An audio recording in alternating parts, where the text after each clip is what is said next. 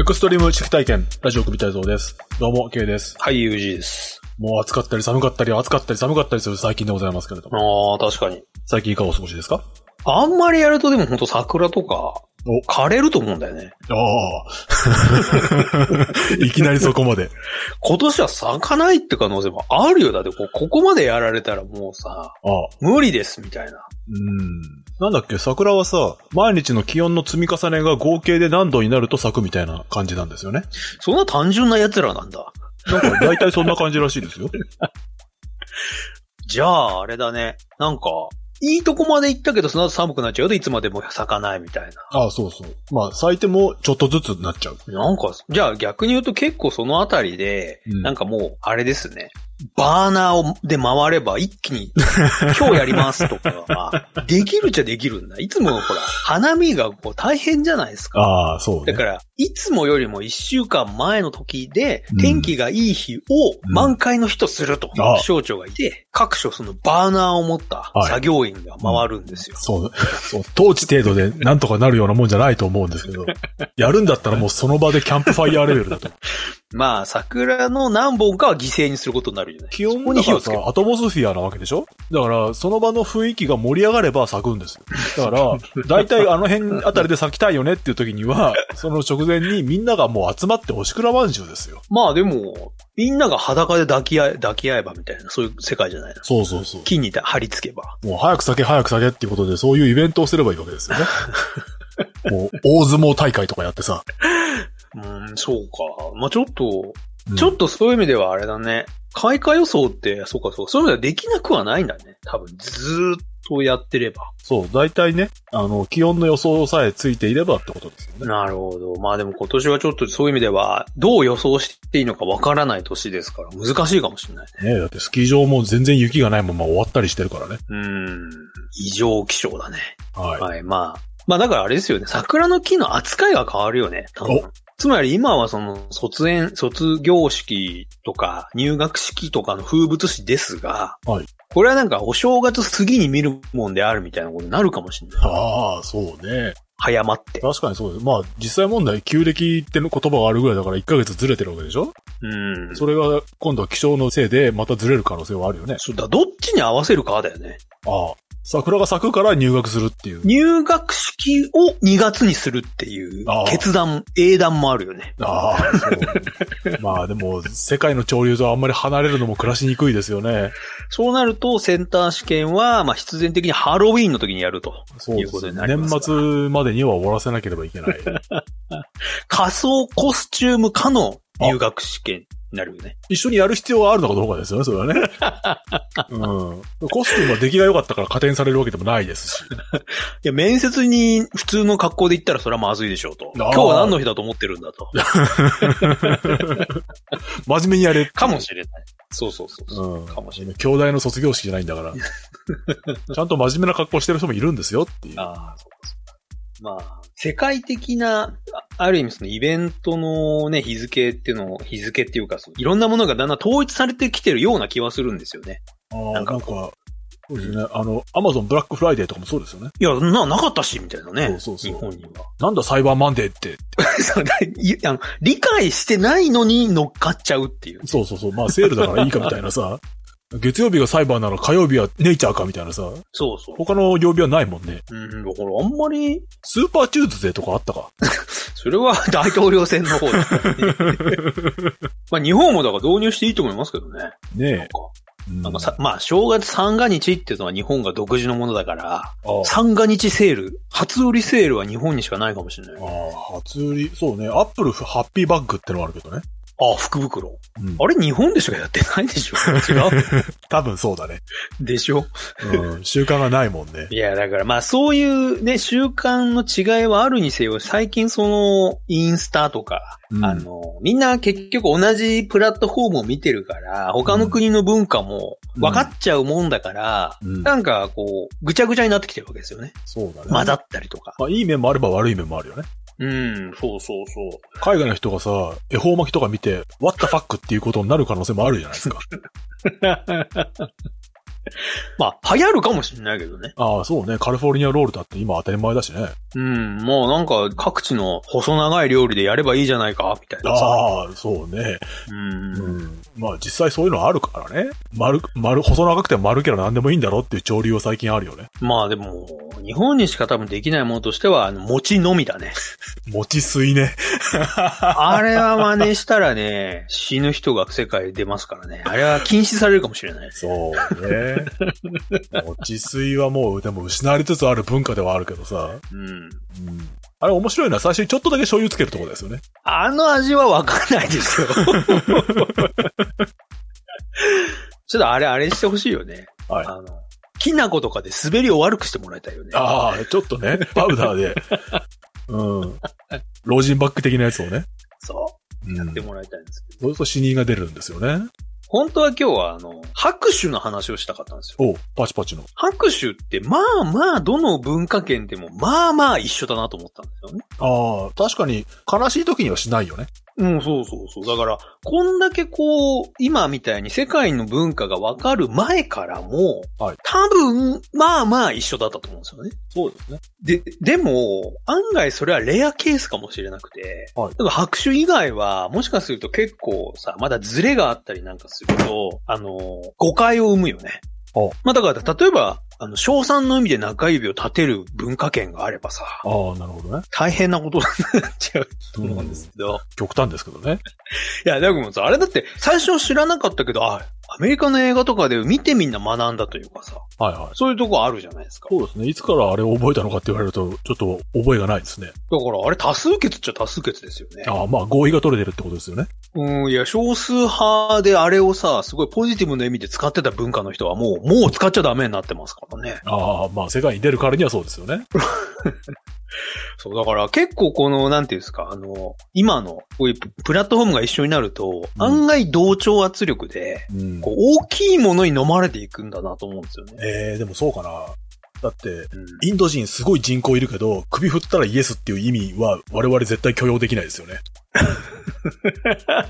うんあー、そのあたりだからまだまだ統一されてないわけでしょそう、だからあそこで14億人とかになってもね。だから、そういう意味でいくと、そこは何ですかね、国連とかがこう、介入しないといけない。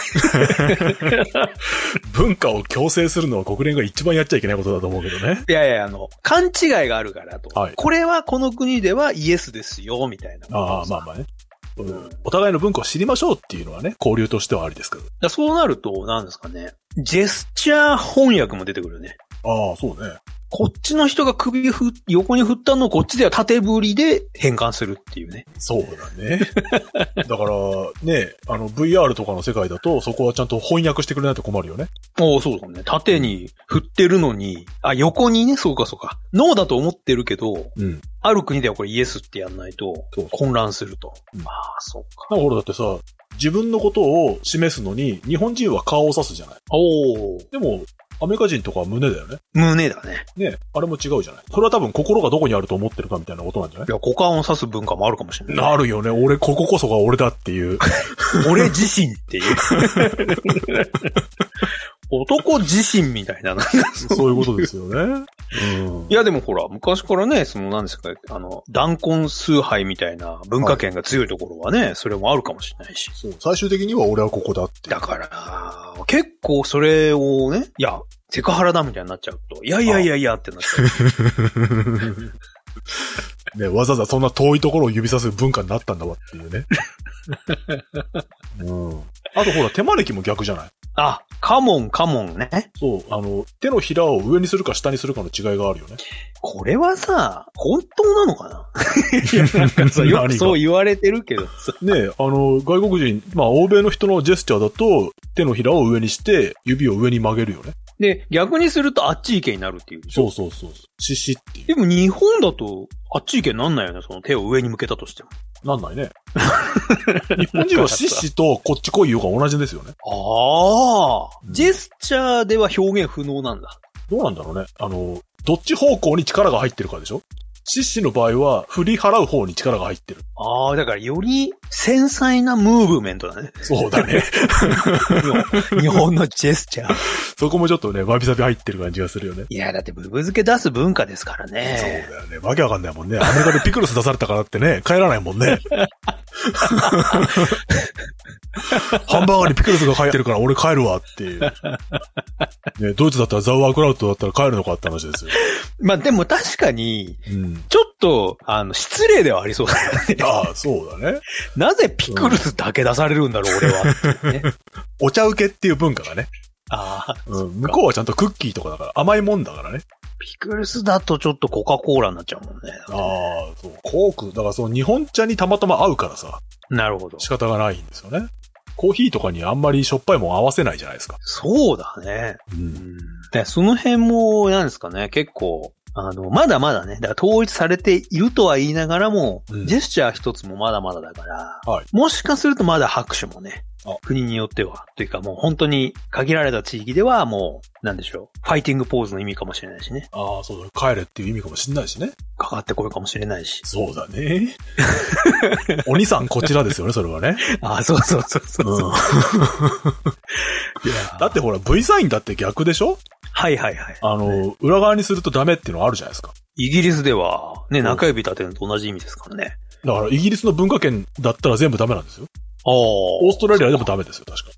ダメか。確かブッシュかなんかやって、すごい品種買ってましたよね。いやーそう、日本の市場も危ないなんですよ、ね。ああ、やっちゃうかもしん ない。うん。なんか日本特有の動きで批判を買っちゃうとかあり得るよね。ああ、どうなんだろうね。なんか、まことしやかに言われる江戸仕草とかそういう感じのやつに NG があったりするかもしんないよね。まあね、フィグポーズは、 あああ、の、どこでもダメでしょう けダどメ。ですよね。まああれかなでも、岸田さんなんかはほら、ね、メガネメガネって言われてるからあ、指を丸めてメガネっぽくしてこう、なんあかーメガネっぽくしたら、ああ、なんか宣戦布告っていう国もあるかもしれない。 大変なことになるかもしれない。即回線ね。あの、いやー、あの、増税メガネって呼ばれてるんですよ。わっはっはみたいに言った時に。やったらもそうそうう、。次の瞬間 ICBM です よ。うん。てかそれは日本人としても怒るよね。ああ。おちゃらけてんじゃねえよって話ですよね。なんとなくだってあれはさ、パンツ丸見えのとこだろってやつだもんね。ああ、そういう意味で。丸見 えの。丸見えのとこやってるだろう。ああ。お前言われてんの分かってんだったらふざけてる場合じゃねえだろっていう国民の怒りではないんだ。そうか。うん。まあ、とりあえずコンタクトにするだよね。ああ、そう だね。岸田さんに限って言えばね。うん限って言えば。限って言えばね。これ本当か嘘か知らないけどさ、親指立てるのもダメなとこあるよね。あああ。の、イスラム圏だとダメって聞いたことがあるよ。難しいね。そあれはだから、中指と同じなんだじゃあ、どうやってグッドを表すんだろうね。どうすんだろうね。 彼らは彼らなりのやつがあるんじゃないですかそれこそメガネポーズかもしんない もんね。グッド。妙に岸田さんの支持率が高いんだよね、あの文化圏では。ああ、そんな頻繁にやってんのかっていう。 うん。いいねですら違うんだから危ないよね。危ないっていうか、だからその、手話ぐらい世界で統一すればいいのにと思うこともあるけど、やっぱ文化が違うと統一できないんですよね。まあもしかしたらあの人、人種とか、あの文化によっては、できないポーズがあるかもしれないよ。指にあここの関節が曲がらんみたいあ、ああ、どうやるのそれっていう。な。あ、あこれはアジア人しかまだ曲がらないんだね、みたいなね。ああ、でもそうね。あの、ほら、箱座りみたいなやつは男性ができないみたいな感じであるかもしんないね。あるかもしれない。でもだってお坊さんのあの、印を結ぶやつとかできないよねっていう。ああ、臨氷通した怪人列大全。前みたいなやつあるじゃん。あれは、ちょっと指がゴツゴツしてたら無理かもね。ちょっと太かったりしたら無理だよね。ツタンみたいなことじゃない俺はこの国では挨拶ができないっていう。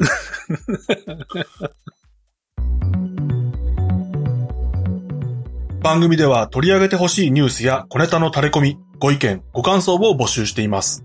番組公式ツイッターは、アットマーク、ラジオ組体操、ハッシュタグは、ラジオ組体操です。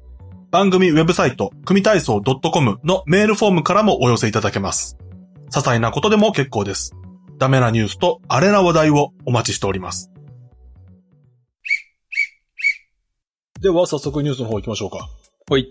2月8日、The Answer。フィギュアスケートのマリエは、禁止薬物が混入した原因。うんスポーツ仲裁裁判所 CAS は日本時間の8日、2022年の北京五輪期間中にドーピング問題が発覚し、4年間の出場停止処分を受けたフィギュアスケートのロシアのカミラ・マリエワ選手が禁止物質を摂取した経路の詳細などを発表しました。うん。マリエは2021年12月のロシア選手権で採取された検体から禁止薬物トリメタジジン TMZ が検出され陽性になったことが発覚。大騒動に発展していました。うん。 CAS は今回の報告書内で、ロシア国内選手権でサンクトペテルブルグにマリエワが向かう前に、マリエワの祖父がイチゴのデザートを調理したと説明。祖父は調理中に薬を意図せずにデザートの中に落としてしまったか、薬を砕くのに使っていたまな板を使って調理したため、TMZ の残りがデザートに混入したのだと信じている。TMZ の摂取元がイチゴのデザートであるという根拠は祖父の主張のみです。その他に証拠はありません。また、彼が当時 TMZ を使用していたという証拠も彼の主張以外の証拠がないということです。CAS は1月29日にマリアワの2021年12月25日以降の全ての競技結果を失格とし、同日から4年間の資格停止処分を発表していたということです。いやー、おじいさん。おじいさんの主張によればっていうことで ね。うん。この孫娘を何とかしてかばいたい気持ちはわからなくはない。その薬品がそうだよね。だからお、おじいさんが摂取してた理由がね、ああ、そうね。あればね。これはね、このトリメタジジンっていう薬はですね、本来は狭心症や心筋梗塞などの治療に使われると。あり得るね。血管を広げて心筋のエネルギー代謝を改善する作用があるってことなんですが、うんアスリートが使うと血流が増えるんで、持久力が上がると。それはちょっとだからおじいさんの主張も嘘ではないか も。いやわしも心筋梗塞を患っていてのっていう話だったらば、まあ混ざることもなくはないのかもしれないと。まあ、もしくはちょっと処方はもらってないんじゃが、あやはりバイアグラは高いのでと。ああ、そう、血流を良くすればいいと聞いたのでっていう。うんんだから実際ね、ロシアで普通に処方箋なしで買えるらしいんですよね。そうなん だ。うん。じゃあ、反乱しててもおかしくないね。 おかしくはないね。そんなに普通の人がバンバン使うもんでもないだろうとは思うんだけど。いや、だから、なんていうの、相当手の込んだ入手経路だったら嘘だろうってなるけど、ああおじいさんが入手してしまう可能性も結構あるってことだからさ。そうだね。うんん気をつけないと食事に混ざってしまうレベルで蔓延しているっていう。 うん、まあ、なんだろうね、ご飯に混ぜると胃に血流がいっぱいいくので美味しく感じますみたいなことで、こっそり入れられてる可能性があるよね。もうなんか、昔あった中華漫画みたいな。ああ、そうだね。ブラックカレーって感じの。 うん、まあね、なんか、おじいちゃんの料理を食べると元気が出るんだよねっていう、 あね。そうだね。そういうことかもしれない。 そうね。 その後走るといつもより速い気がするっていう。家族ぐるみのドーピングですよね。聞いたことがないですけどね。まあ、でもこればっかりはちょっとこう証明できないしね。ねえ、だからこれおじいちゃんが言ってるだけなんで、その、それを全面的に採用するかって言われるとね。逆に言うとそれ以外の言い訳は誰もしなかったのかね。ああ、だって本人はしようがないしね。いや、だからやっぱりおじいちゃんを悪者にしてという。あ、そうだね。だからここはわしが犠牲になるからと。あ、そうそうそうそううん。お前はフィギュアで頑張ってくれと。それしかないよね。そうだ。これがダメだったらもう他の人出してくるしかないもんね、家族を。そうそうそうう。ん。いやーちょっとこう、まあなんとなくね、ロシアのこういったものはいろいろありそうですからね。ねえ、だってロシアはさ、国丸ごとドーピング疑惑で出場停止になったりしてたじゃないですか。確かに。ねえ、ちょっと蔓延してるのかもしれないし、こういう言い訳もいつも考えてるのかもしれ ないね。うん、まあ次出てくるのはおばあちゃんだろうね。ああ、そうだね。もう死んでるとしてもね。おばあちゃんの謎のレシピに載っているとああい、うことで。そうだね。うん、おばあちゃんが作ってくれるボルシチには必ずこれが入っているのっていう感じの。そうそう そうそう。なんか天然由来成分から出るんだったらね、なんとなく言い訳っていうかさ。そうね。うんうん、うちのビーツにはこっちの葉っぱも入れるのよってことになってれば、その葉っぱにもしかしたら含まれてるのかもしれないもんね。裏庭に生えているこの草を入れるのがポイントなのよと、えおばあちゃんは言ってたのよと。他の、どの家庭でも見たことがないけどもと。どうりでうちは裕福だったのよと。ああー。誰かもいただきました。ロックさん、ありがとうございます。ありがとうございます。 2月13日、スイッチニュース。中国、焼き氷が人気に。うん15元、約310円で売られている中国のストリートフード、焼き氷の動画がネットに投稿され話題になっています。この焼き氷、どんなものかというと、まず、冷凍庫で作った氷をグリルの網の上に乗せます。そしてすぐさまハケで油を塗り、さらに唐辛子やクミンなどのスパイスを振りかけて網の上で軽く混ぜ、最後にパクチーを散らして出来上がりです。うんネットに投稿された動画には、湖南省の屋台でこれを作る様子が映っています。客の女性が紙の器に盛った焼き氷を受け取り、熱いうちに食べるのか、それとも冷めてからか、と尋ねると、今熱いうちに食べて、と答えがありました。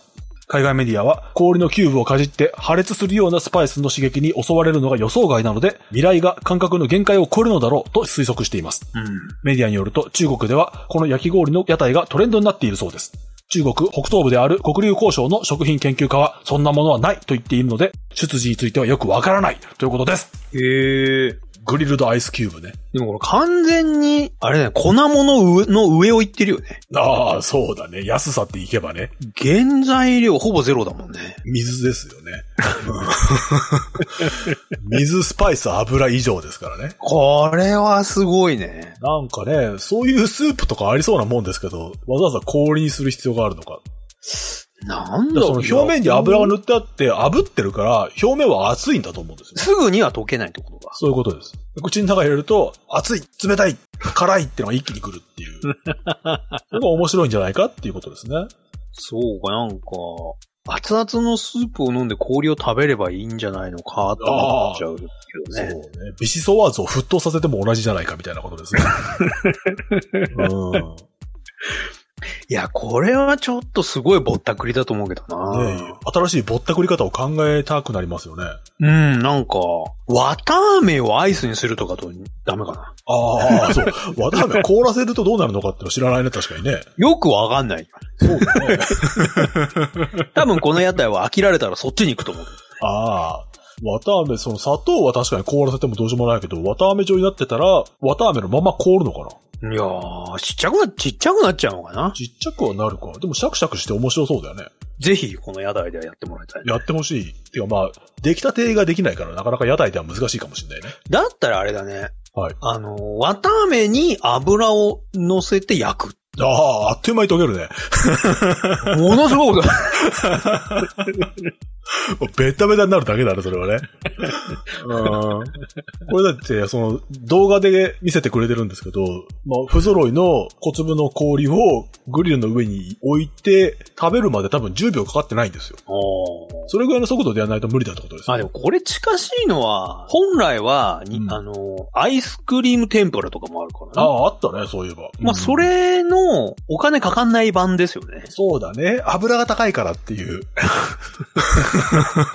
最小限にしたいなっていうことで。水だと。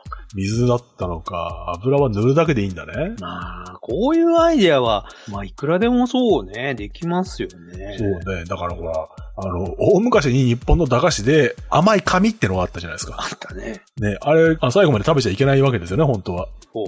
甘さだけを味わうっていう。そういう方向もあるんじゃない案外炙れば何でもいけるっていうのは、うん。炙るのいや、グリルにすることによってさ、はいはい。何炙りましょうか。日本の駄菓子って結構炙れば上等な味になるかもしれない。そう。でも大体粉と砂糖だからね。かば焼きくんを本当に炙るっていう。ちょっとリッチな味わいにっていう。 それね、おつまみの時にお父さんが100円ライダーでやってると思うんだよ ね。 香ばしいなぁ、そうそうそう。あの、ジャーギーとかイカとかを炙ってるやつですよね。そうだね。うん。それ屋台で出されて魅力的に見えるかなっていう問題がある よね。ちゃんとデコったりいろいろしないといけないと思うんだ。まあでもほら、ここの、そうだ、でもこのスパイスとかだから、あの、なんか入れれば、乗せればさ、はいはいはい。まあいけそうですよね。そうね。ここのスパイスは唐辛子とかクミンですね。大体それ乗せれば何でもいけるじゃんっていう。ああ、そうね。 唐辛子、クミン、コリアンダーですよね。うん、だと思ったよ、その、もそうう、ほぼドラッグですからね。ああ、そうだね。うんなんかほら、最近ほら、ミックススパイス系が流行ってるじゃないですかう。ん。はい堀西みたいなやつ。はいはい。それを屋台で売ってるのとあんま変わらないんですよね。うん、それを売りつける新しい方法を考えた感じ。そうだね。まさか氷とは、と。だね。氷以上に安いもんないかもしんないもんね。まあ、それを言われると、もともとかき氷がそうだったんだと思って。 よりひどいっていうか。フルーツも何にもないっていうね。 タレコミいただきました。ペニーさん、ザ・ハトムネさん、ありがとうございます。ありがとうございます。 2月14日、朝日新聞。知人2人を跳ねる男を逮捕。うん。軽乗用車の自動運転の機能を試そうとして、知人2人を跳ねて重軽傷を負わせたとして、兵庫県警は14日、男67歳を自動車運転死傷処罰法違反の疑いで現行犯逮捕し発表しました。自分が運転してぶつかったと容疑を認めているということです。署によると、男は同日午前11時40分頃に、駐車場で軽乗用車をバックで走らせて、後ろに立っていた知人男性2人に衝突し、怪我を負わせた疑いがあります。1人は頭の骨が折れる重傷で、もう1人は頭に軽傷だということです。3人はバック運転の際に人や物を感知して自動停止する機能を試そうとしたが、実際には止まらなかったと署に説明しているということです。署は、この車にそうした自動停止の機能がついていたのかどうかを含めて事故の原因を調べているということです。気の毒に。あのー普通実験はさ、人形とかでやるものだと思うんだよね。ダミー人形でやるべきですよね。うん、しかもそれはトヨタなり何なりの工場でやるべきですよね。うん、人体実験するものではないんですね。いやーいや、実地で機能してこそだと。まあそうなんですけどね。うん、まあ実際はその、新しい車にはそんなのがついてるんだってよっていうことでさ、試してみようってことになったんだと思うんですよねう。ーん、まあ、おそらく前はどうついてるでしょうけど、後ろってなかなかね、 色はね、アイサイトは後ろもあったっけっていう感じですね。おそらくほとんどのやつ、後ろ止まらないと私は思いますけど止ね。まる、でも止まらないかどうか、まあレーダーついてれば止まるでしょう。駐車場とかで便利そうですよね。もうでもあまりについちゃうと、ば、ね、車庫入れとかできなくなっちゃうから、まああいろいろあるんでしょう、そういうね、あの制限が。まあね。うんだから、もしかすると、うんゆっくりだと止まらないかもし れない。逆に。メリメリメリメリって引いたっていうことですね。そう そうか、その急発進とかで急激なバックをした時とかにかかるのかもしれない。もしかするとそうだったかもしれないのでね、こういう使い方は想定されてませんっていうねこ。んなバカがいるとは思いませんでしたっていう。 いや、でもそれにしてもさ、はい。間に合わなかったのかね。そあのさ、ブレーキが。そうだね。駐車場でって言ってるけど、まあ、どれだけ広かったのかは知らないけど、よほどスピード出てないと、避けることはできたと思うんですけどね。いやいや、この人だって運転席にいたわけだからさ、いあれこれ止まんないなって言って、あ、そうだよ。そこで止まればよかったんだよね、自分で。そ、そこまで機械を信じていいのかっていうね。止まるはずだと思ってたってことです よね。うん。てかそのさ、引かれた二人もかなりの機械辛抱者ですよね。ああ、そうだね。やべえって思わなかったのかな。止まると言われて、それを信じ込んだってことですね。うーん、まあ、それでもやっぱちょっと人はさ、はい。疑心暗鬼になるよね、普通。ねえ、最近いろいろと検査の不正とかがあるそうそう。自動車業界をそこまで信じていたって いう。うん。実はその一台だったら笑いますけどね。ああ、たまたまダメだった。やっぱダメだった、みたいな。ああ、まあ故障は仕方がないよねって いう。タレコミいただきました。あつしさん、ありがとうございます。ありがとうございます。 2月15日、YTB ニュース。大阪で空き巣繰り返す男を逮捕。うん。大阪府、奈良県、兵庫県など6府県で空き巣を繰り返して、現金や時計などを盗んだとして、3人の男が逮捕・起訴されました。警察によると、2023年、大阪府内の住宅に空き巣に入って、現金などを盗んだとして、3人はそれぞれ逮捕・起訴されています。うん。さらに警察は、3人が共謀の上、2022年10月から23年7月までの間に、大阪府、奈良県、京都府、兵庫県、千葉県、福岡県の6つの府県で空き巣を繰り返し、現金や時計、ネックレスなど、被害総額2億円相当を盗むなどした容疑を裏付けて、15日までに検察庁に送致しました。うん。 3人はインターフォンを鳴らして住人の不在を確認してから空き巣に入る手口を繰り返していたことから、捜査関係者の間では不在確認ピンポンマンと呼ばれていたということです。 いやいや、いやいやいやいやいやいや。うーん。それはちょっとやりすぎでしょ。不在確認ピンポンマン。うんまあまあまあ、そうなるだろうねっていう行動ではあるけどね。うん、私は思うんですけど、ほとんどの空き巣はそれやってんじゃないかなと思ってますけどね。ああ、まあ、一流は確実にいないことを知っていて入るんじゃないですかああ、じゃあこんなことはしないと。そう。ちゃんと現金があることを知っている。家族の行動、スケジュールを知っているあー。その上で隙をついて入る。じゃあ、ピンポンマンは二流なんだ。そうだよね。まあ、場当たり的ではあるよね。ああ、そういう、んたまたま2億円相当があったとは思いにくいから、まあ、多少は調査はしてただろうと思うけども。 だ、もしかしたらあれなのかな調査してんのにやってるから、もう本当だったら、あのー所在、あの、不在確認昇進モノマンかもしれないんだよね。ああ、そういうこと。ちょっと、じ自信がないと。あ本当にいないかなっていう。そう。いないでくれよっていう意味でピンポンをしていた。そうそうそうそう。そうね。まあ、うんチキンハートですよ、その場合はね。やっぱりピンポンマンっていうところに、うんどことなくやっぱりバカにしてる感があるもんね。あるね。うんうんちょっと相手を小さく見せる効果のあるあだ名だね、これはね。あだ名としてはね。ただまあ、正しくはピンポン面ですけどね。うん。三人いたんで、ねそうか、なんかこう、四字熟語プラスなんとかマンだとこう、特撮っぽさが出るね。そうね。ちょっとだからこれ名前つけた人は古めの人だろうね。まあ、つけてるやつ大体そうだろうけどね。やっぱりなんとかセンター愛がどうしても頭につきた、つき、ね、つくなっていうイメージになりますから、ね。そうだね。不在確認、ピンポンじゃーうん。なんだそれ、ダッシュするだけじゃねえのかっていう。うん。なんもなんか敵を倒したりしそうにないけども、まあ、不在の時に来ますからね。そうです戦いませんよっていう、わざわざ不在を選んできてるっていうことですよね。うん。あ、でも、敵の本丸が不在の時に荒らすっていうことはできるかもしれないね。新しい戦い方ですよ。なかなかあれだね、ずる賢いヒーローってことそうそう、効率的に、こう、敵を滅ぼしていこうっていう、サバサバした現代的なヒーロー。うん。タレコミいただきました。ペニーさん、ありがとうございます。ありがとうございます。 2月15日、STB ニュース。ダンプに追突、男から酒の匂いが。うん。札幌東警察庁は2024年2月15日、酒気帯び運転の疑いで男31歳を逮捕しました。男は15日の午前5時15分頃に札幌市の市道で酒気を帯びた状態で軽乗用車を運転した疑いが持たれています。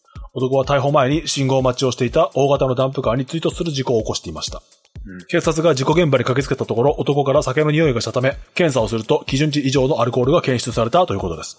調べに対して男は、アルコールが検出されたのは分かったが、認めませんと容疑を否認しているということです。そこは納得なんだ。 事実としてはねっていう。 ただ俺の心境は違うぞってことですよね。うん。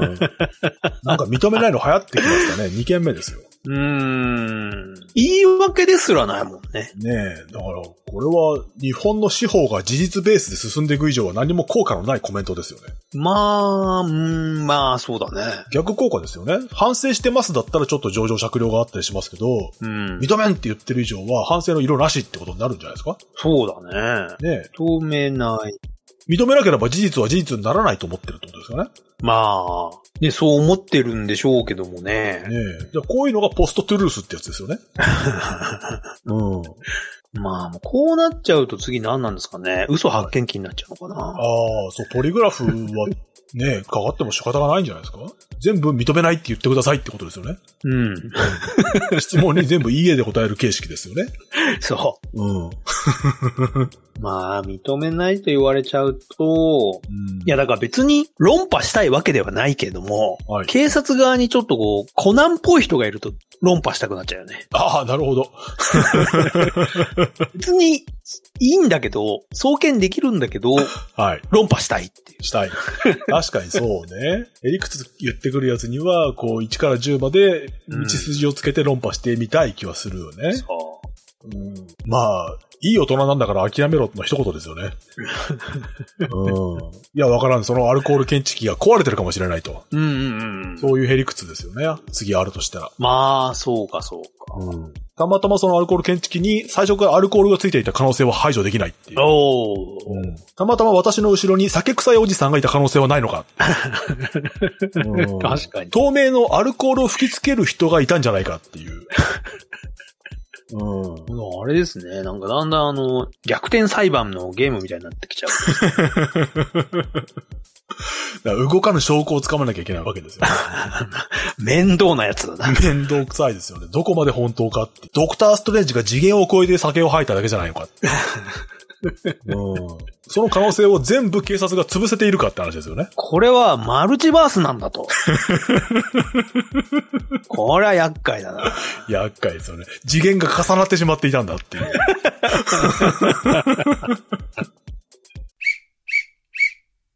タレコミいただきました。ロックさん、ありがとうございます。ありがとうございます。 2月15日、女性自身、保安官代理、銃を乱射。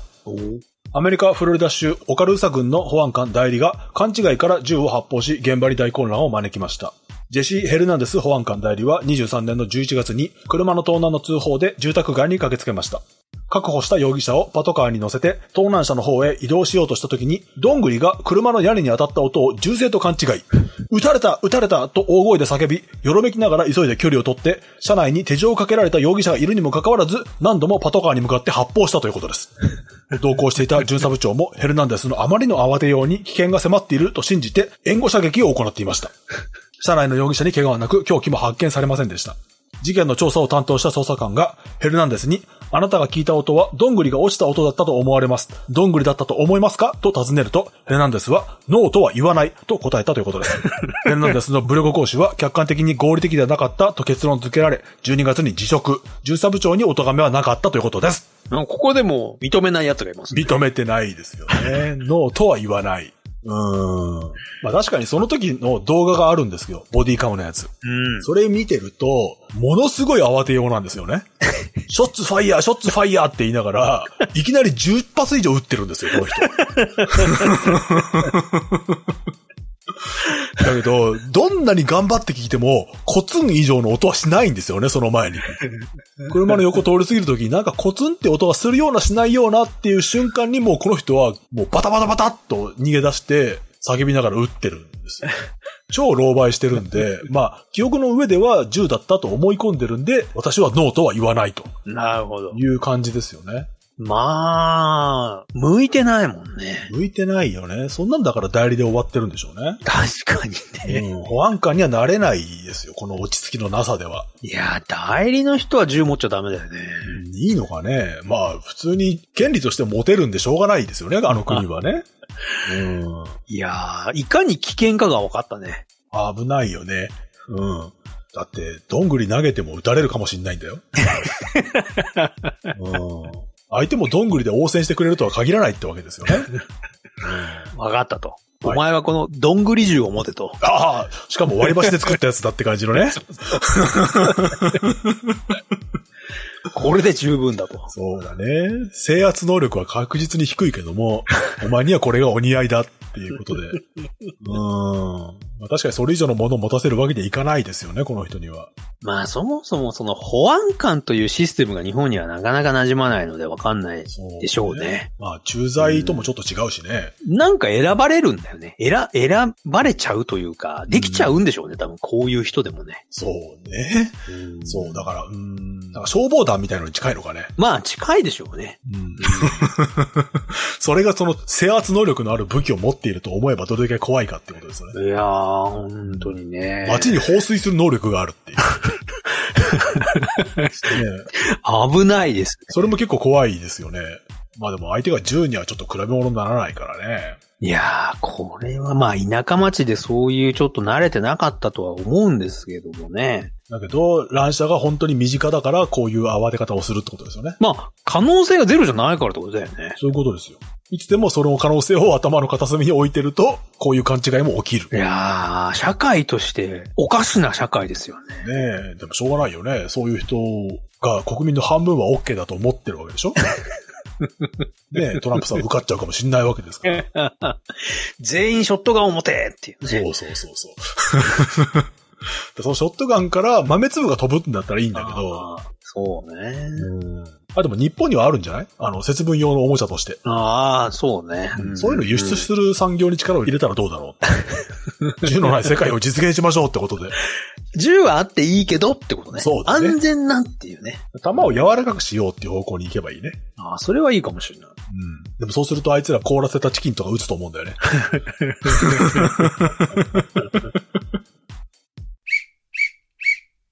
誰組いただきました。ペニーさん、匿名希望さん、ありがとうございます。ありがとうございます。 2月16日、ハーフポスト。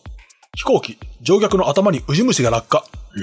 2月13日にアムステルダムを出発して、ミシガン州デトロイトに向かっていたデルタ航空便に搭乗していた乗客の頭上に複数のウジ虫が落下し、飛行機が引き返しました。うん被害に遭った乗客の隣に座っていたフィリップ・ショットさんは、彼女はパニックになり、ウジ虫を撃退しようとしていたと、デトロイトのテレビ局の取材に答えています。駆けつけた客室乗務員が頭上の荷物入れからウジ虫の発生源を探している間、ショットさんは別の席に移動させられたということです。見つかったのは腐った魚でした。ええ袋が開封された時のみんなのリアクションを見ましたよ即座に鼻をつまんでいましたと答えています。その後、乗客の一人が新聞紙に包まれた腐った魚の持ち主だと名乗り出て、客室乗務員が魚を飛行機の後部に運んだと言います。当時飛行機はイギリス上空を飛行中でしたが、予定を変更してアムステルダムに引き返しました。航空ニュースサイトのエアライブによると、アムステルダム到着後に乗客は別の便に乗り換えて、腐敗した魚が入っていたスーツケースは焼却処分になったということ です。腐った魚を機内に持ち込んだ人物に罰金などの処分が課されたかどうかはわかりません。デルタ航空は声明で、この機体は清掃のため運航から外されたと説明しているということです。なんだそれは。持ち込めたんだよ、それっていうね。いやー。 生物はダメだよね。あ、だから、入国するときには、はい。いや、見つ、見つかるっていうか、その、な、なんか持ってませんかはあるけど、出るときはないよね、確かに。ああ、そういうことじゃあ、うん乗った時は腐ってなかったかもしれないね。まあ、手荷物検査受けてるから、はい。 X 線とかは通ってんでしょうね。通ってはいるよね。ああ、魚だーって思ったのかな。ああ。 それでもなんか生物は税関でダメだったと思うけどね。おーいや、でも、それが生かどうかは、X 線ではわかんないでしょ。ああ、そう燻製かもしれないと。干物かなーとかさ、ああ。お土産かなーみたいな。そう。でまあ、なくはないよね、それはね。うん。 えー、でもさ、ねどういう、あ、空いてたってことか、ちょっと。あ完全密封ではないってことだよね。新聞紙に包まれていたって書いてあるよ。いや、でもその後スーツケースに入れて、スーツケースから湧き出ちゃうわけ、うじうじが。そう。それどんだけ腐ってんだって話ですよ。それはやばいでしょ。やばいいよ。やー、てかどうやってお前持ってきたんだって感じだもんね。だ途中でもうチャプチャプ言ってなきゃおかしいよね。意図もよくわからないよね。ねえ、これはなんだろう珍味とかであんのかな腐りかけの魚みたいな。 もしくは、すごい登場するのに待たされた結果、腐っちゃったのかもしれないもんね。いやー、でも、ウジ虫湧くほど腐るって結構な日数じゃだないよね。即、ウジ虫ってことはないよね。足が速いとはいえ。日本のああいう生鮮物とかで、ねえ。ないよね、それは日。本だとちょっと想像つかないよね。海外の衛生状況だとどうなのかわかんないけど。もしくはもうそういう珍味なのかもしれないから。ああ、どっち食べるのが本当なんだろうっていう感じの ね。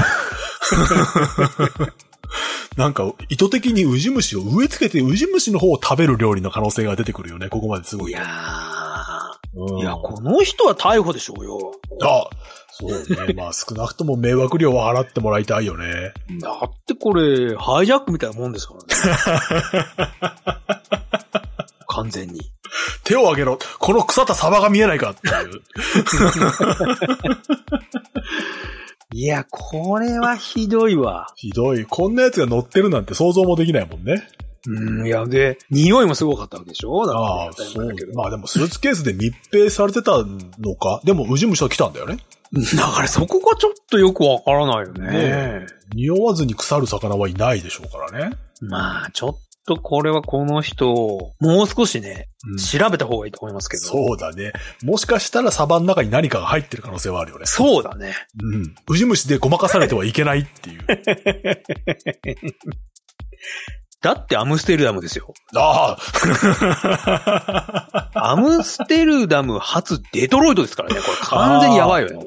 そうだ。運び屋の流れだね、それはね。経路としては。だから、魚に通常ではありえないものを薬物を入れてるとこういうことにな るんじゃない足が速いっていうのがもうあー速すぎちゃうっていう。なるほど ね。あかなりスピードが出るってことですよね。そうそうそうそう。 そっちの薬物な気がしてきました。 2月17日、LST 新潟総合テレビ。コンビニで万引き、トラック運転手を逮捕。新潟県関川村のコンビニで、焼きイカとマヨネーズ計2点、販売価格合計465円を万引きした疑いで、2月17日、宮城県に住む男45歳が窃盗の疑いで逮捕されました。警察によると、男はトラック運転手として関川村を頻繁に訪れて、被害店舗を定期的に利用していたということです。お警察の調べに対して男は間違いないと容疑を認めているということです。お得意様なのに。お得意様のいつものおつまみって感じの。いつもやってたのかなあ あ。そうね、通るたんびにっていう可能性はなくはないですね。いやー、それだから、あれかなお酒は買うけど、こっちは盗むみたいな。ああ、それは厄介だ ね。そうか。まあ、セルフレジで酒は買えないのでと。そうそうそうそうそう。ういや、ん。じゃないと、毎日来る万引きはさすがにバレると思うからね。毎日。ほど頻繁かどうかわかんないけど、まあ頻繁って言ってるからね。うん。うん。たまたま出来心かどうかは知らないけど、そのラインナップはねえだろってことですよ ね。明らかにつまみじゃんっていう話ですから。そうだうん。ねな。んかね、食うに困ってとかじゃないのが丸分かりですもんね。しかもトラック運転手ですよ。いや、そうなんだよね。 うんまあ帰り際にちょっと一杯やってないかって話ですよね。大丈夫かっていうね、そこもちょっと疑わしくなってくる。そうですねね。えだって、かなりお楽しみセットじゃないですか。ねえわざわざ前をまで選んでますからね。これはちょっとね、危ないですね、本当にね、せめて上場酌量の余地があるとしたら、七味がないことですよね。うん七味あったら懲役ちょっといってたなっていう。お用意、計画性があると。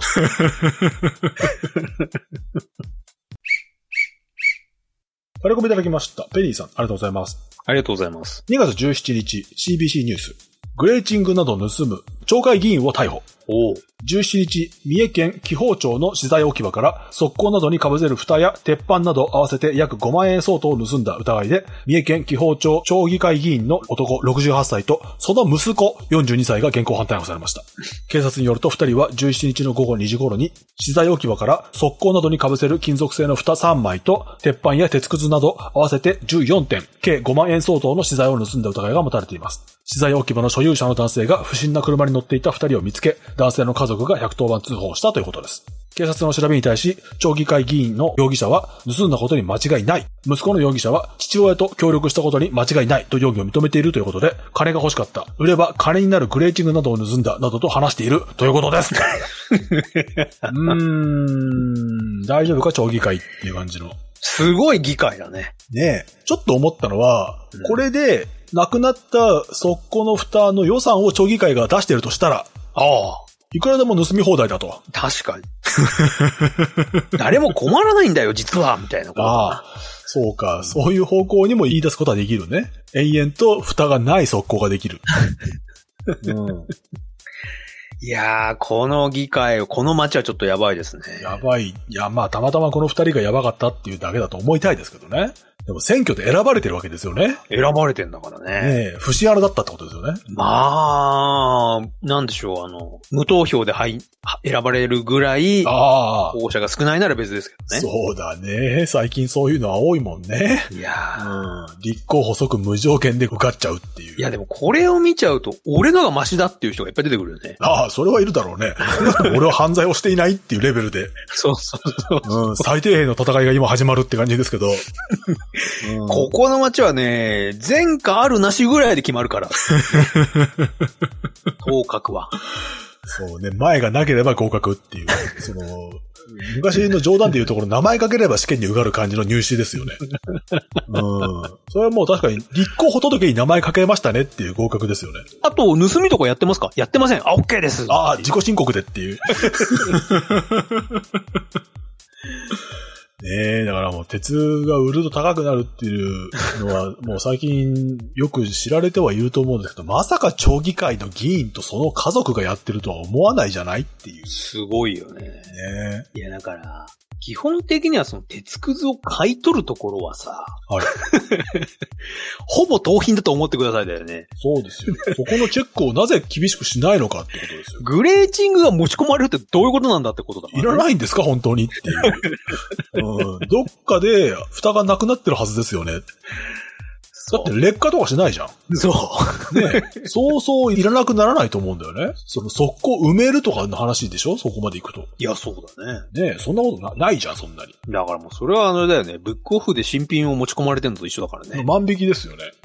うんまあそこをチェックしないのはやっぱ業者の罪ですよね。抜き打ちだよね、今後は。ああ、そうか。捜査員が持ち込むんで すよ。おとり捜査。チェックしないで買った時点で、はい、逮捕ってことでね。そうそうそうそうそううそんう、。明らかに速攻に、気包丁って掘り込まれてますけどって いう。うん。それを買い取ったやつがアウトですね。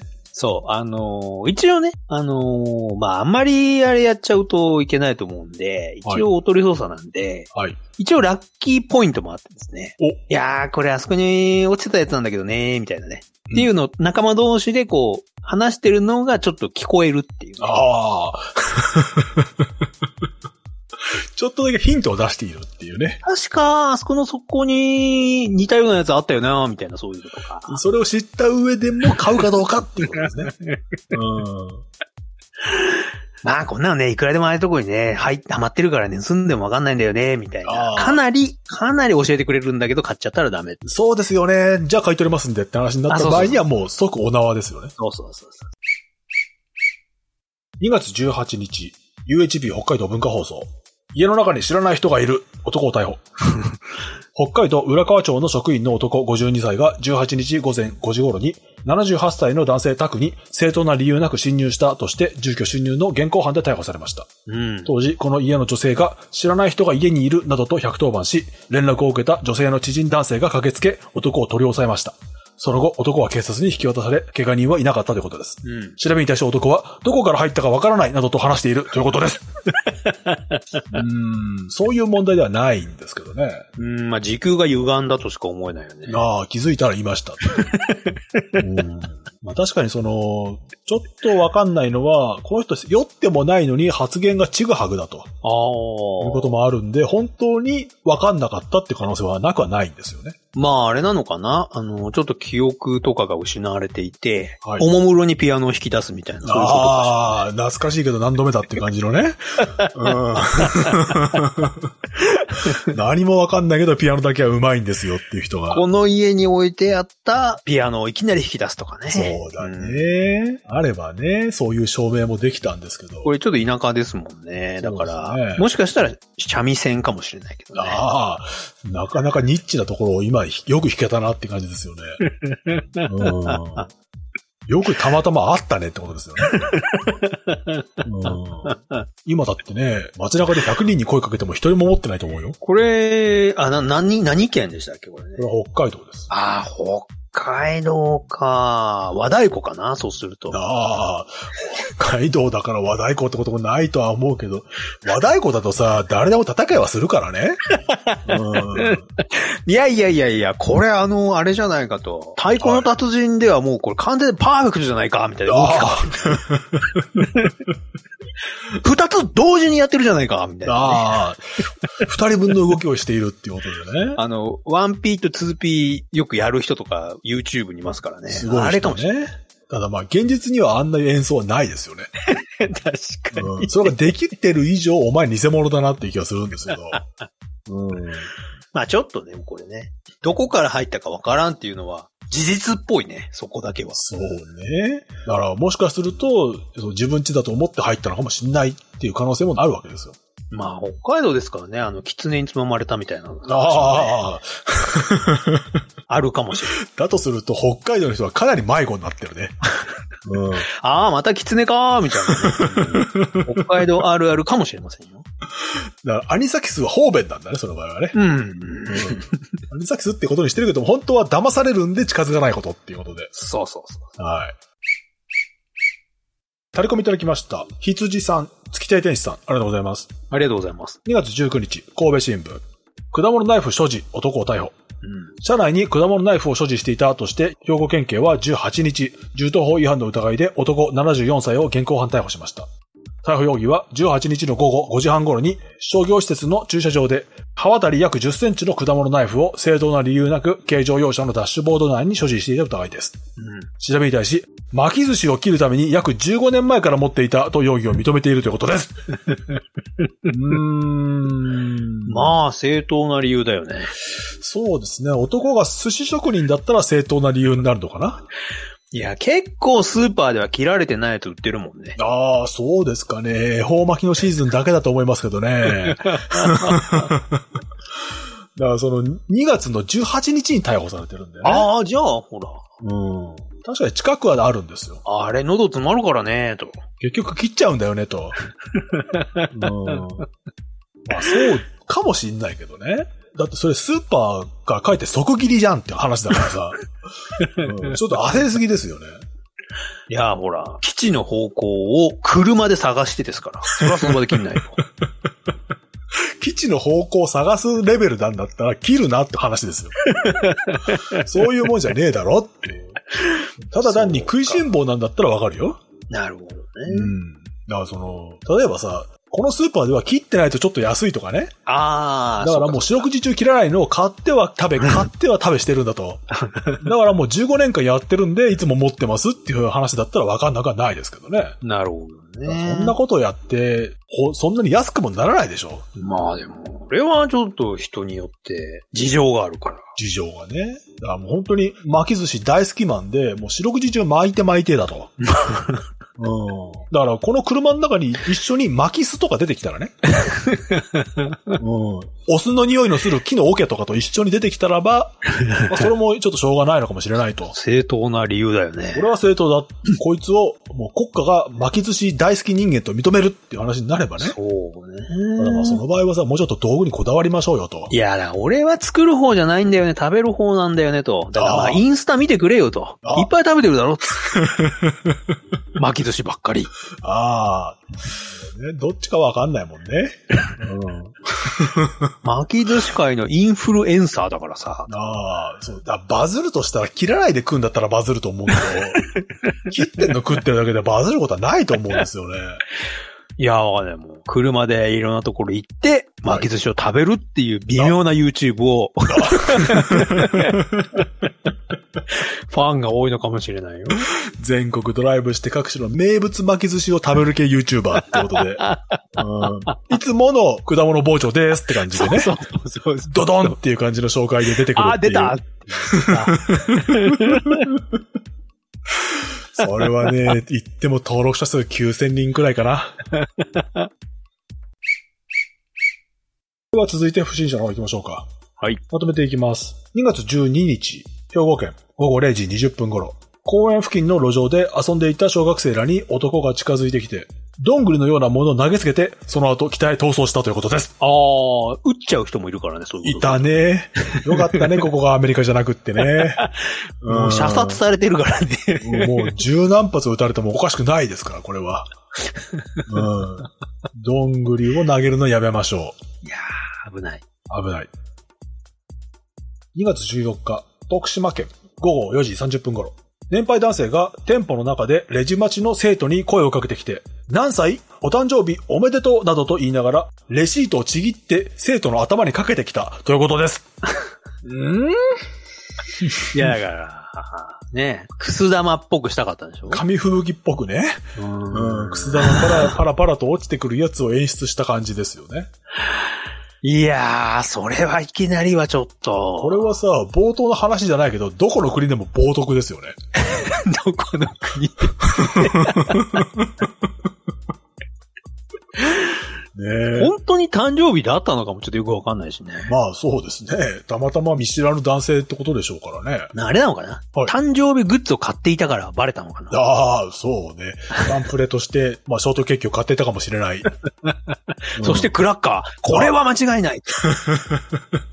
勇み足でやったかもしれない。ああ、なんとかして祝わればってことでね。うそう手持ちに靴玉がない。そうだ、こんな時には。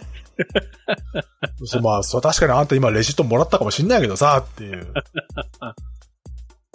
2月15日、東京都、午後4時5分頃。路上で年配男性が児童に対して学習用のドリルを押し付けてきたということ です。うんうん、勉強しろよってことですね。いやー、やっぱりね。はいあのーやっぱり日本の学力低下を危惧する、しているんでしょうね。そうね。偏差値上はわかんないけども、全体的に下がってるぞってことですよね。全然ダメだよと。うん。あんな、うん、うんこドリルとかやってるからダメなん だよと。このおじさんが作ったチンコドリルをやりなさい。ああ。 確かにそれは出版ができないですよね。うん。確かにそれ自主出版って形になりますよね。うん。学研はそれ出してくんないもんね。うん。タレコミいただきました。ペニーさん、ありがとうございます。ありがとうございます。 2月16日、北海道午後4時頃、路上で50代ぐらいの男性が腕を組んで通行中の生徒を怒鳴ってきて、何腕組んで歩いてるんだ毎日4時頃この辺にいるから、俺の前で腕組んで歩くなよなどと言ってきたということです。腕組み禁止でね。うん。まあ、偉そうにするんだってことですかね。そうか。まあ確かに腕組んで歩いてるのは危ないことは危ないよね。どちらかというと偉そうではないよね。腕組んで歩くって。 ああ。まあ珍しいかな。うん。はい偉そうに歩くってさ、なんか肩で風切るみたいなさ。はいはい。腕を組んで歩いてる人ってさ、なんかさ、まあ、たまたま寒かったとかでね、腕組んでたりもするでしょなんとなくなよなよしてる感じがするけどねう。。そうだね。あんま自信なさげには見えるかな。ねえ、だからちょっとこう何が気に入らないのかって話ですよね。まあ、まあ挨拶の一つでもしろってことなのかね。会釈でも。ああ、腕なんか組んでないでと。うん、ここにいるから俺はと。ああ、そうね。毎日来るんだからちょっとぐらい挨拶したらどうだ と。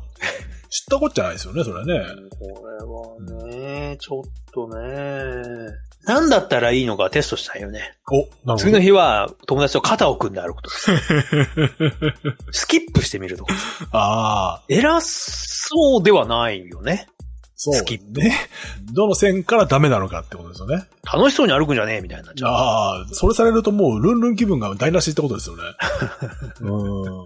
だから腕を組みそうで組まないウォーキングをしてほしいよね。ああ、なんか健康に良さそうみたいな。そうそうそう。あのなんでだろうみたいな感じ でさ。うん。っスカスカっててなる。スカスカしながら歩くっていうのをやってほしいんですよ ね。うん案外ツボにはまるかもね。面白い な。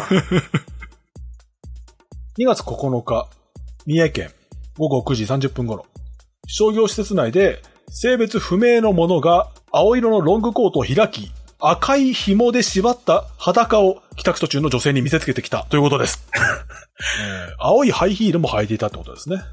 まあ、お家から縛ってきたのかな赤い紐で。赤い紐で。いやだからちゃんとしてるやつだと思いますよ。あの、金箔用のロープですよね、きっとー、ね。なるほどね。うん肌に映える赤ですよ。 うんこだわってる ね。それと対比するように外側は青い。いやー、なかなかカラフル。カラフルですよ。ちゃんと下までハイヒールも青い。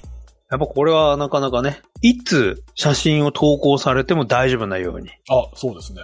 うん。あとは、いつ信号機が壊れても大丈夫なようにっていう。 うん俺が脱いだら止まれだと。 うんコートを着てるときは通ってよしっていう感じのいね。やー、それ脱いだら止まれない だろう。逃げるだろう。ああ。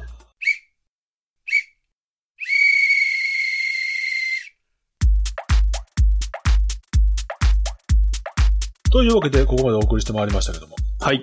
今週はいかがでしたかあの、なんか中国で氷をグリルするやつがありましたよね。ありましたね。15元、310円。高いよねっていうのもあるんです けど、あのーまあ、これでもさ、日本もなんだかんだで、はいインバウンドの人がいっぱい来るとなるとさ、はい適当なものを作って、お、これは日本のなんかあれなんだ、文化なんだって思われてる節はあるんじゃないかと思うよね。ああ、そうね。だからその、ほら、ちょっと前に話題になったのは、豊洲の海鮮丼が7000円近いみたいな話で、 さすがにぼったくってんじゃねえのかっていう話はありましたけど、まあ海鮮丼は一応あるからね。まあまあね。だけどまあ、そんなにするもんだとは思われたくはないよね。そんなにみんな食べてるかと思われちゃったりするじゃん。ね。いや、特に屋台なんてなったらもうさ、はいね、結構自由度が高いから、うん。インチ、インチキとは言わないけど、なんか、それはあくまでこの店オリジナルですよ、みたいなやつが勘違いされるリスクがあるよね。あるよね。だって最近屋台でも10円パン売ってるじゃんっていう。ああ。うん。それあんまうちじゃないですよねっていう。あの、昔、あの、まあ、東京で、あの、まあ、高校生の頃ですけど、あの、大阪焼きっていう屋台があって、はいはいは学校帰りに食べたりしてましたけど、い。はい。あれは大阪の人に言わせるとそんなものはな いと。 存在しない。そうだね。まあ、せいぜいお好み焼きを丸めれば、まだあるかなと思いますけど。 うん。あの小判状のやつはないですよね、確かに。 完全なんとなくこれはオリジナルだったんでしょうねっていうのは後で分かりましたけお好ど。み焼きを食べ歩きさせるにはどうすればいいかっていうことを考えた敵屋の仕業ですよね。そうだよね。うんだからまあ結構、ね、今後、乱立する可能性がありますから、そうだね。例えばなんだろうね。だからほら、たい焼きとかをさ、日本の文化だと思ってもらう分には構わないわけですよ。はいはいはい。だけど、同じ並びでさ、例えば、なんかワッフルとか売ってたりするじゃん、 最近。それちょっと違うよって言いたいですよね。まあね。ね、うんあの、あの、ぐるぐる巻きになってるツイスター状のポテトとかも売ってたりするじゃない。はいはいはいはいはい。それもうちじゃないですよって言いたいですうよ。ん、違うね。 違うね。違うんですよ。じゃがバタとかだったらまだしもっていう。そう。うん。まあとりあえず、なんでしょうね。日本らしさを出すために、あの、はい何でもかんでも醤油とバターを混ぜてるの怪しいぞと思った、ああ、そうだね。バター醤油だったら日本の味じゃないぞってことですよね。そううんあとは、そのわそうね、洋風なのに、えっ、と、抹茶パウダーに逃げてるやつとかね。 そういうのも怪しい。そうだね。生クリームと抹茶パウダーね。そう。うん。で、そこにアルコールをかけて燃やすっていうのだから。うん。だか らそういうアイスあったよね。あった。うん。カクテルとかにもあるし。だからね、結構ね、皆さんの、まあ、日本といえばこれでしょみたいな、うんアイテムをね、注ぎ込んでくるやつは怪しいよね。そうだね。うんまあでもそういう無機動作が日本の屋台っぽさはではあるよね。そう思って楽しんでくれればいいんですけどね。そうだね。こういうめちゃくちゃなものだっていう。うん。そしてそれはここ20年ぐらいのものですよっていうことでね。そうなんだね。みんな結構知らないよっていうね。そうそうそう。なんかいきなり出たから流行ってるけどもっていう。そう。そんな昔からみんなリンゴ飴とか食べてないよっていうね。そうそうそうそうそう、うねん。いやーまあだから、まあなんだろうね。逆に言うとただ、そういうものがね、まあ映えるのかもしれないですけどね。まあそうなんだけどね。うんやっぱその目の前に持ってきて一緒にセルフィーが撮れるっていう強みがあるからね。